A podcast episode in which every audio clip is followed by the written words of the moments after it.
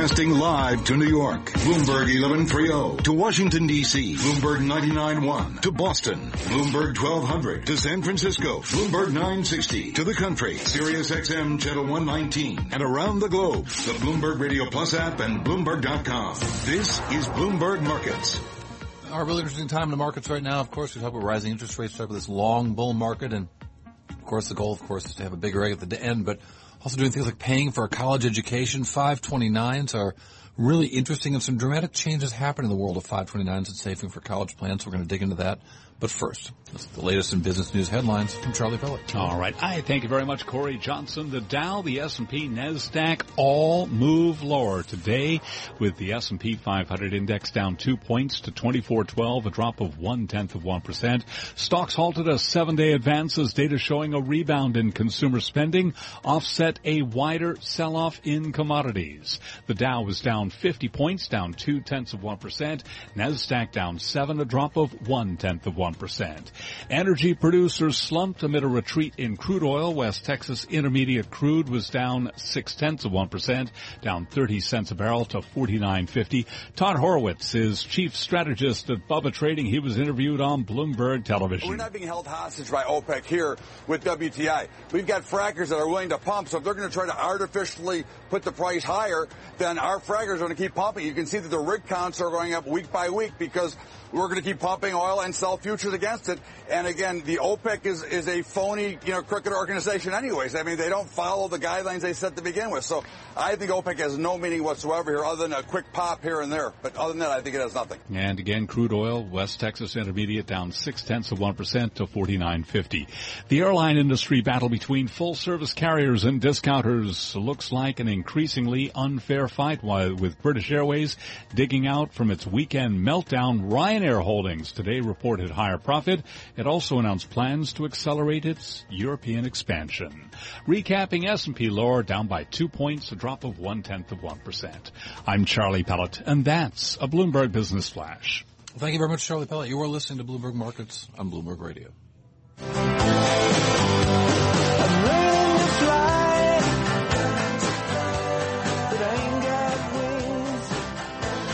Learning's good. Paying for it's good too. So 529s are all about with the market flying. Are 529s keeping up? Tom Rowley joins us right now as the Director of Retirement Educational Strategies at Invesco Solutions.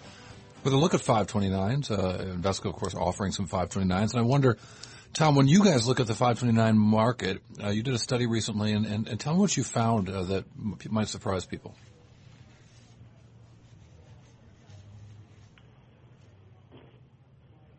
Hello. Or not. Yeah, Tom. So talk to me about 529s. You guys did a study. What did you find that uh, was maybe not so obvious when people look at their 529s? Cory, I'm sorry, I didn't hear the question. Try one more time. So, Tom, uh, 529s, you guys did a study at Morningstar. You looked at lots of 529s. How did you find that they may not be filling, fulfilling their goals? Well, the, the 529, let's, let's take one quick step back. 529 is a college savings plan with tax, tax benefits. The contributions go in after tax, and the earnings are tax free if used for qualified educational expenses like room, board, tuition fees, computers, etc. And uh, uh, you may get a state tax deduction. There are 30 different states that give tax deductions for the 529, and the state, as connected to the 529, doesn't matter for where you live or where the college uh, student where the kid goes to college. I mean, I took a Rhode Island 529 plan. I sent a, one of my children to an in-state university, one to an out-of-state state college, one to a private uh, university. And so, basically, the 529 is probably one of the uh, best savings college tools out there. And in fact, uh, the way that I see it is that there are two decisions for parents to make. One is, should I save for college? And two is, if the answer is yes, how do I invest the money? And so the, the question for number one should be yes, you should save for college. And when we talk about college, uh, we, what we're really saying is any post-secondary educational experience, and that's whether it's a university, a community college, a trade or vocational school, even the cordon bleu cooking school. And, uh, you know, so yes, you should be saving to college, and the, the, the reasons are, and education is important, education is expensive. and I can go on and talk about studies. Well, but I guess I'm much more so. So yeah, our Bloomberg audience, of course, knows this, but I wonder more importantly, how are 529s significantly different, other than the different fees that different that different states are, you know, uh, plans will have. Well, 529 is, is the, the tax advantage is probably the, the main difference is you put your money in after tax, it grows tax free. And no, I'm sorry, I'm, I, I misspoke. Let, let, me be more clear. What's different about the different 529s? I understand what 529s are. Oh, I, I understand. So if we get back to the question of how do I invest my money, and I think that there is the the difference is you tend to have uh, uh, at least in the Invesco CollegeBound 529, there's age-based portfolios, target risk portfolios, individual portfolios. Age-based, as they say, is based upon the age of the, st- the student. So it's man- managed to gradually become more conservative as the college nears. And the portfolios are offered in two-year increments to more closely align the allocation of the optimal portfolio for the child's age. So that one of the real differences as you start to look at age-based portfolios is what is that incremental time that they're investing for? Is it five years? Is it two years? Because really what we're talking about here is uh, at, at best a 18 to 20 year portfolio uh, that you're going to use up. Now, the, the target risk portfolios, that's a blend of active and passive strategies with a monthly rebalancing. So the, the, the first real difference would be what is the incremental difference as you get to age-based portfolios? What kind of time frame are they using? Um, and then the, the second one is when you start to get into target risk portfolios, are you blending active and passive strategies? And then what kind of rebalancing are you doing? And then uh, the, the, the ultimate underlying uh, talk is the fees of the portfolios, uh, portfolio sure. fees, and uh, if you use an active and passive strategy, you help uh, become more efficient with the fees. I think of it very much like a 401k or any investor sort of tilting uh, towards uh, more fixed income and, and less equities the closer they get to needing the money, which in the case of a student is going to be when they turn 18. Correct, correct. And that you, you almost want uh, principal protection by the time that college is starting. And are, are all these funds, do, are all the 529s doing that effectively?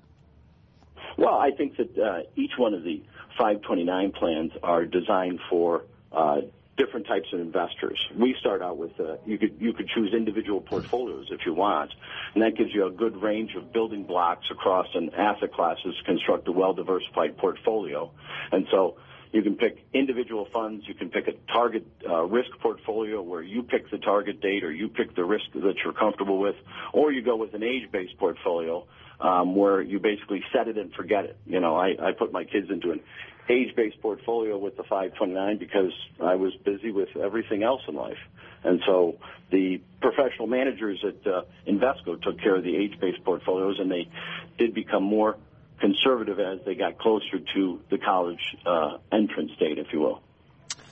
Yeah, it's busy all uh, with other things. It sounds like being a parent. Well, good stuff with 529. Interesting to, to hear the Invesco approach there because it certainly is something that uh, I've done the same thing. Uh, chunks of money for my kids as well. Uh, hopefully, uh, they'll uh, they'll make it. Uh, Tom Rowley, Director of Retirement and Education Strategies at Invesco, joining us on the phone from Houston. Thanks a lot, Tom. We appreciate it. Uh, talking about 529s. You were listening to Bloomberg Markets on Bloomberg Radio. This is Bloomberg. Let's get a look at world and national news headlines with Bloomberg News anchor Nathan Hager in our 99.1 studios in Washington, D.C. Well, first comments from the White House, Cory, about reports President Trump's son-in-law Jared Kushner tried to set up a back channel with Russia during the transition. White House spokesman Sean Spicer says those reports haven't been confirmed. I would just say that Mr. Kushner's attorney has said that uh, Mr. Kushner has volunteered to share with Congress what he knows about these meetings, and he will do the same if he's contacted in, or in connected with any other inquiry. Meantime, UN Ambassador Nikki Haley says the Trump administration thinks China's using back channels with North Korea to try to get leader Kim Jong-un to stop testing nuclear and ballistic missiles. Haley says the U.S. and China are discussing the timing of a new Security Council resolution later this week that would toughen sanctions against Pyongyang. A laptop ban on European flights still on the table. Homeland Security spokesman Dave Lapan says Secretary John Kelly made that clear today to EU commissioners, though no decision's been made. Earlier, Politico had reported Kelly decided not to expand the ban on devices larger than cell phones. Right now, it's in effect on flights to the U.S. from several Middle Eastern airports. The Cleveland police officer who shot and killed 12-year-old Tamir Rice in 2014 has been fired, but not because of the shooting. Timothy Loehmann was terminated for lying on his job application. For Cleveland Police Union President Steve Loomis, evidence clearly shows that these uh, gentlemen did not do anything illegal. They did not do anything outside of our policy, outside of our training, uh, and this is a politically motivated witch hunt.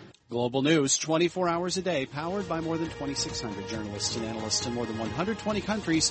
I'm Nathan Hager, and this is Bloomberg.